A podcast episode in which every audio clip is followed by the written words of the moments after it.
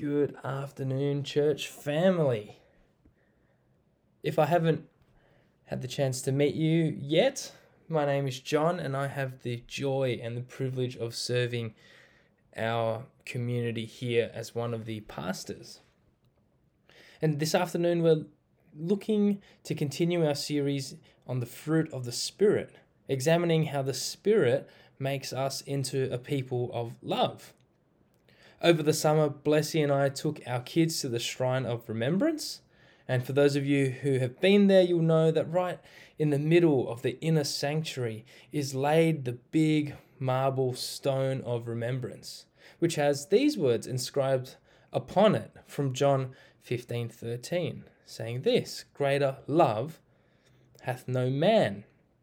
And every year, precisely at 11 a.m., on the 11th of November, a ray of light shines through an opening in the roof and illuminates the word love on this massive stone.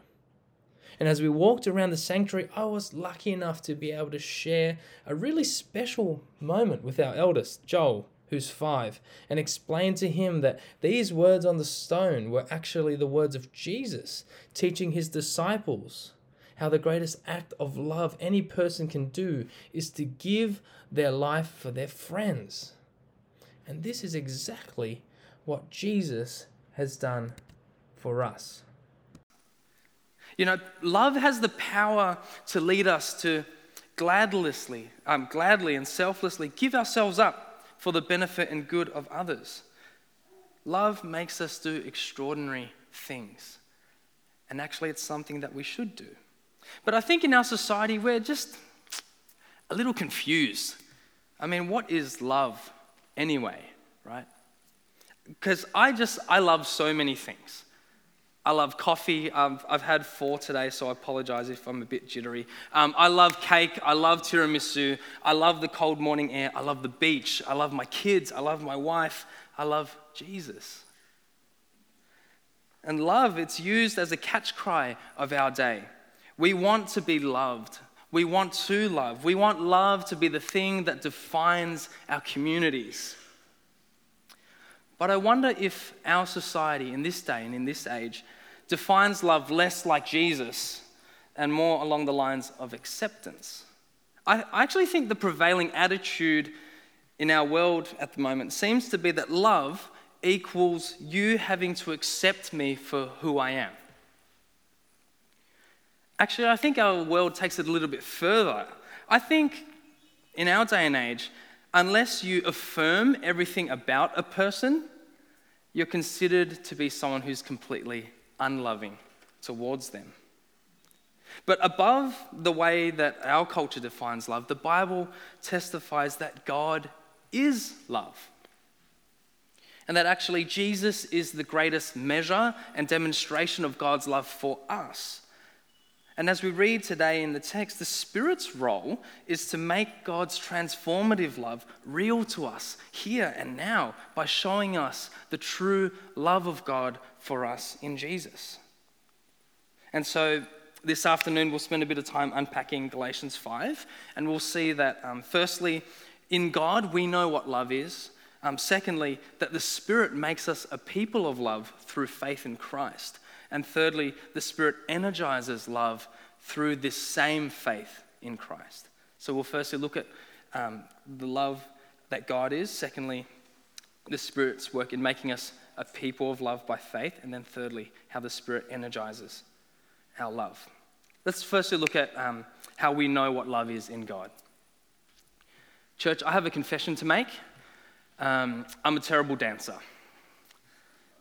And it just feels strange. It feels awkward. So I generally try to avoid it.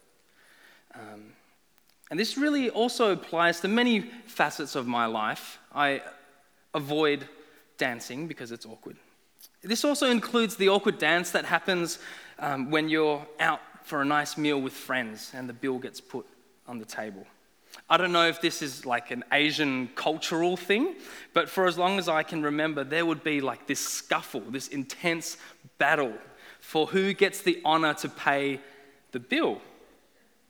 Um, And it was so strange. Family and friends would bring up like debts from the past. So, you know, friends would say things like, oh, no, no, no, you paid for that meal that one time in 2003 when we were visiting from interstate. And then my mum would wrestle the bill out of that person's hand and say, no, no, no, no, in 2007 when we visited you guys, you paid. So please let me have the honor of getting this one. You know, this um, awkward dance, you know, as awkward as it is, this wanting to serve and to bless the other person, it's actually, um, I think it's actually a bit of a muddy glimpse into the, the dynamic of love that exists within God as Father, Son, and Spirit. Let me say more.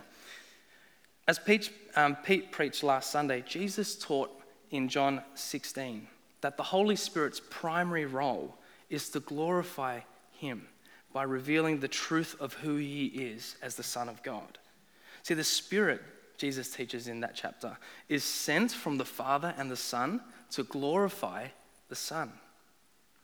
And to glorify someone or something, it just means that you enjoy and delight in them, not for what they do for you or how they make you feel, but simply for who they are. That's what it is to glorify someone. And later we read in John 17, as Jesus prays, he says this Father, glorify your Son so that your Son may glorify you. And Jesus says later in verse 5 in that prayer that actually, as the Son of God, he has existed eternally to glorify the Father. And here we glimpse this dance of love that's existed within God for all eternity. Tim Keller, in The Reason for God, uses this language of orbiting bodies to illustrate this triune dance in God. You see, when we are self centered, when we're acting out of selfishness, we become static and demand that others, their energy, their resources, their desires must all revolve around us. But in love, we enter into orbit around another, using our energy our resources, our affections to encircle that person. And this is the dance of mutual self giving love that exists in God, the Father, Son, and Spirit for all eternity.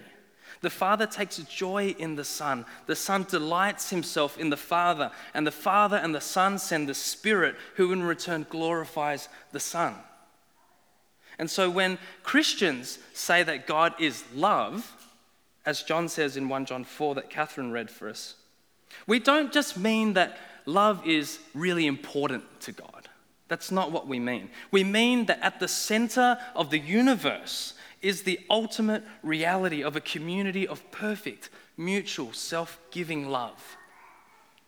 And this is the reason why I think love is the first cab off the rank when Paul lists the characteristics of the Spirit's fruit in the life of God's people. You see, the Bible teaches us that humans are created in the image of God. And this means that we're created for lives of dynamic love in relationship with God and others. We are made out of love for love. And I actually think the dance of love in God is the strongest grounding for our ethics and our justice and for the fight to uphold human dignity. You know, I recently read um, the touching story of Sister Nu Tawng. She runs a medical clinic in a town in northern Myanmar, and maybe some of you might have seen this article in the news.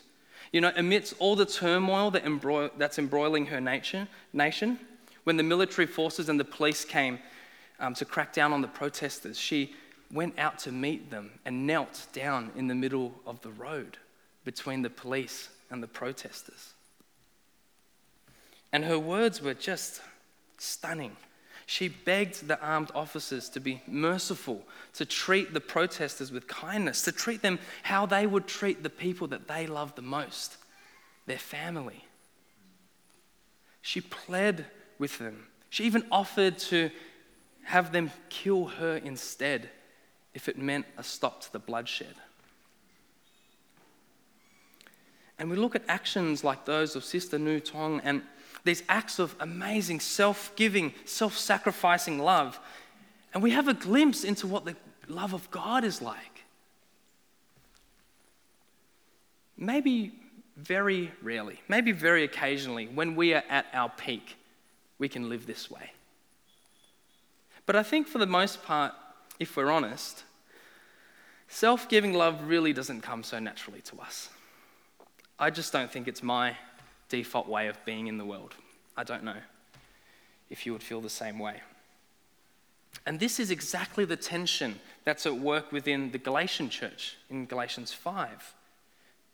In our reading today, the issue of circumcision was front and center as their community was working out what it looked like to live as God's people in love. See, there were certain leaders um, and members of their community who insisted that to be a Christian, you had to totally uphold the Jewish law. And circumcision became the hot topic um, issue, a bit like how we have our own hot topic issues today. And the pressure of this conflict brought to the surface this unloving ugliness that lies deep within what Paul calls the flesh, his shorthand for our human nature under the power of sin. And it's obvious from Paul's words that backstabbing, hatred, anger, selfish ambition, all these things were already bubbling to the surface in the Galatian church. And this conflict points us actually to a broader inclination in us as humans. You see, the group insisting on circumcision, they're typical of those of us who insist that people are only fit to be loved if they look or think or act a certain way. And the group who are unwilling to follow the Jewish laws point to those of us who follow the rules, oh, sorry, who refuse to follow the rules because we've been burnt out from trying or because we'd much rather live however we see fit, believing that there's no objective standard to love anyway. And either way, if we're moralistic or relativistic, we're essentially we're doing the same thing. We're failing to live out of love for the other. What we're doing is we are choosing to remain static, demanding that others revolve around our wishes and our will. And when we do this, we're not just doing it to other people, we're doing it to God as well. You see, by moralism, we demand that God must accept and be pleased with us because, after all, I'm doing all the right things. And by relativism, we just live however we see fit, either abusing God's love and grace for us or simply denying that He exists altogether. And in both ways, we actually reject God for who He is. In both ways of living, we relate to the God of love out of selfishness rather than self giving. You know, it's easy for our actions to have the appearance, the veneer of love, and yet be deeply driven by selfishness, using others, even using God, to, as a means to justify our own goodness, as a means to feed our need for comfort or control or acceptance. And the very moment that we do this, we fail to be the people of love that we claim to be. We fail to be the people of love that we hope to be. But apart from rigidly following the rules to put God in your debt or living as the highest authority to, authority to life, there's actually a third way for us to become truly loving people. And Paul points to this third way in Galatians 5:1. He says this, "It is for freedom that Christ has set us free." And so we have to ask, well, what has Christ set us free from? Well, in the wider context of Galatians, Paul's working hard to help the church come to grips with what it means to be free from the law in Christ. Now, the Jewish law given through Moses in the Old Testament was a set of very stringent regulations that had to be followed in order to maintain a right relationship with a holy and perfect God. And because Israel was God's special people, because He had loved them, because He had chosen them, they wanted to live in relationship with him. And so they worked hard to meet every single one of these regulations out of love for God.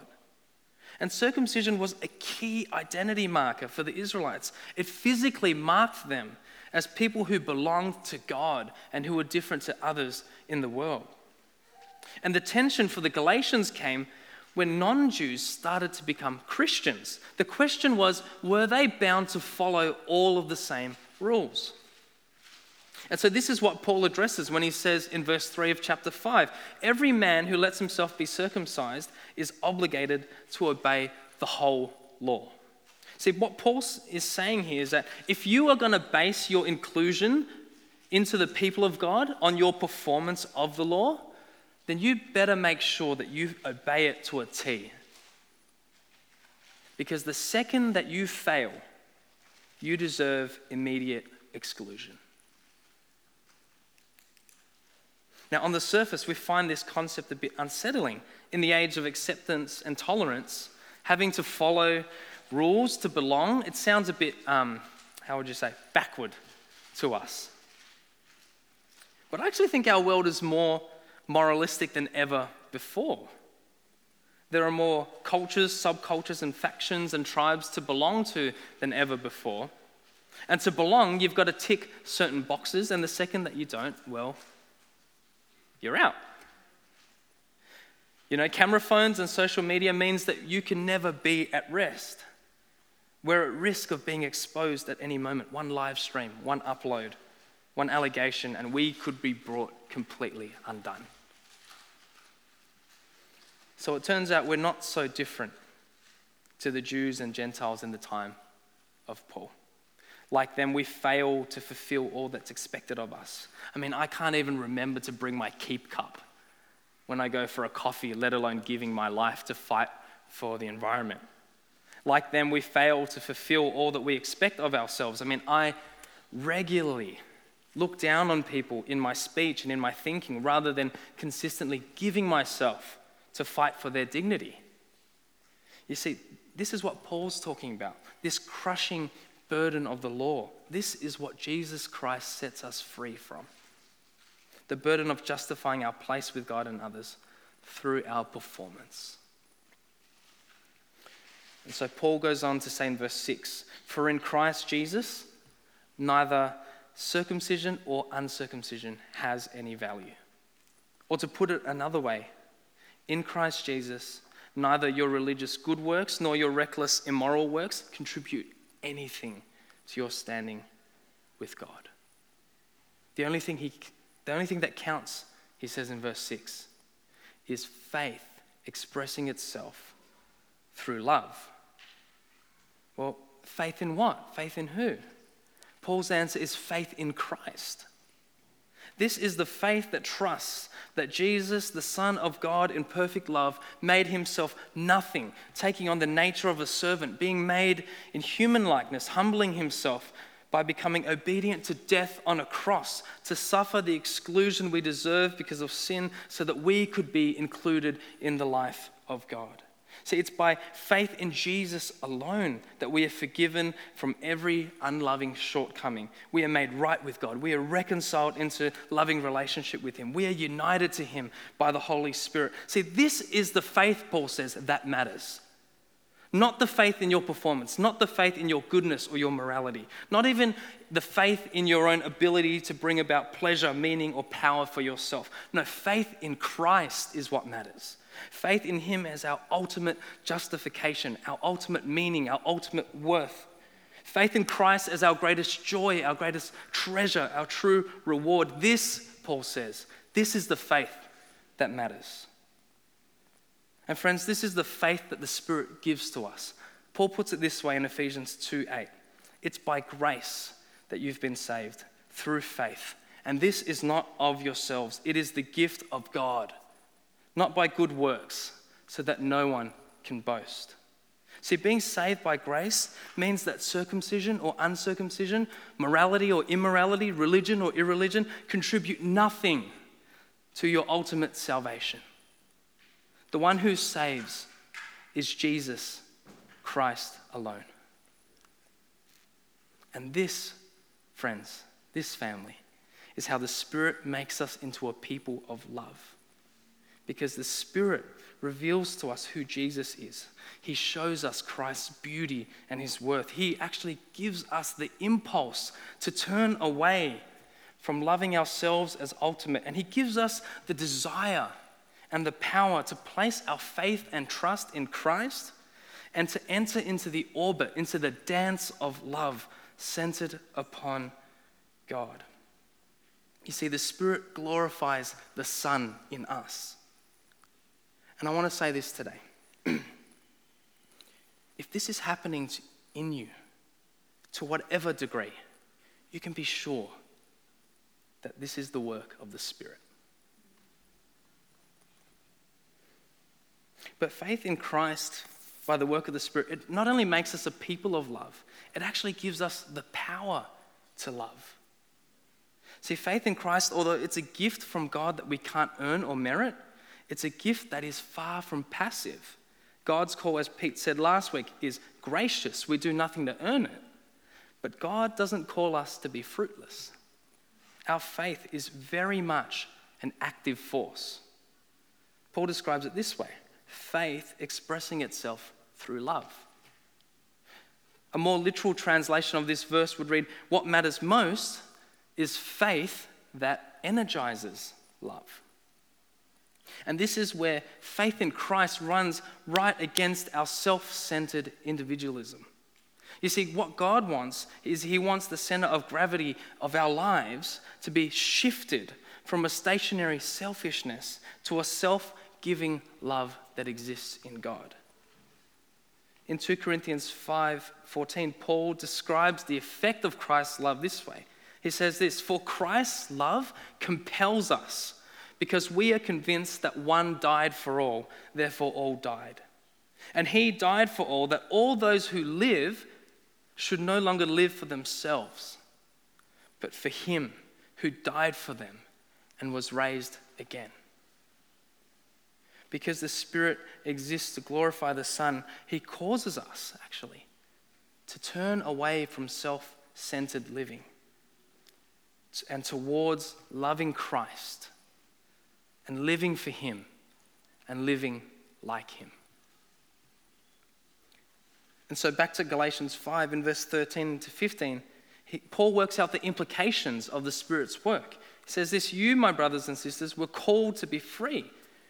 But do not use your freedom to indulge the flesh. Rather, serve one another humbly in love. Friend, what would it look like for your life today if you found ultimate satisfaction daily in the infinite self giving love of God for you in Jesus. Could you imagine the person that you would be if you daily experienced the perfect love and acceptance and the confidence that flows from God's love for us through Christ? You could be free from needing to prove yourself. You could be free to love without fear of how anyone might respond to you. You could be a friend a spouse, a neighbor, a parent, a colleague who is totally set free to love in complete freedom. Church, what would it look like if our church or your MC, maybe even just half of us, what would it look like if we were so electrified by God's love for us in Christ? I think we would be set free to share and to live out God's love with a generousness, a graciousness, a strength, a longevity that the best of our secular society could only dream of. But, family, we fail to love each other. And as I wrestled with this this week, I think we fail because we fail to love Christ and we fail to know his love for us. But this is where the Spirit helps us. Because He bears His fruit in the life of God's people. So I wanted just to give us a moment to listen to the Spirit of God, to hear His voice, and to resolve to walk in step with Him. So, Spirit of God, help us. Cause us to love and trust Jesus more deeply right now. Family, do you love Jesus? I mean, are you experiencing a deeper desire to see Him, to know Him, to love Him day by day? Do you want to? Do you want to want to? You can ask for the Spirit's help today. Because He exists to glorify Jesus. He can blow on the withering embers of our love for Christ. Those embers that sin and evil and the enemy are trying to snuff out, and He can fan them into an all consuming flame. Spirit, do that today. The Spirit's also called the Spirit of truth. He reveals things to us. Why do we even want to be people who are marked by love? Is it because we want to be admired or respected? Or is it because, as Paul says, Christ's love so compels us? You see, the Spirit of truth, He helps us to see how Christ gave up every entitlement that was owed to Him. He made Himself nothing for us so that we don't have to dread foregoing what we feel we're entitled to, but we can joyfully give it up for the sake of others because we have everything we need in Christ. See, because we've been made infinitely secure in the love of God for us in Christ, we no longer have to guard and fortify our hearts out of fear of being hurt or rejected. And so we can step out beyond our comfort zones, beyond our friendship cliques, and put ourselves in socially risky situations because of God's love for us. Family, the world will know us by our love. And we only truly become people of love when the Spirit helps us to see that God is in Himself love, when the Spirit helps us to be set free by the love of God through our faith in Christ, and when the Spirit energizes our love for God and others by that same faith in Christ. And so, since we are made alive by the Spirit, let's keep walking in step with the Spirit in love. I'm going to invite Siebert to come up and share a song with us. And I just want to invite you to take this song as an invitation for you to respond in whatever way you feel led to. You might like to sit there to pray and to reflect. You might like to join in and sing. Whatever it is, feel free to do business with God.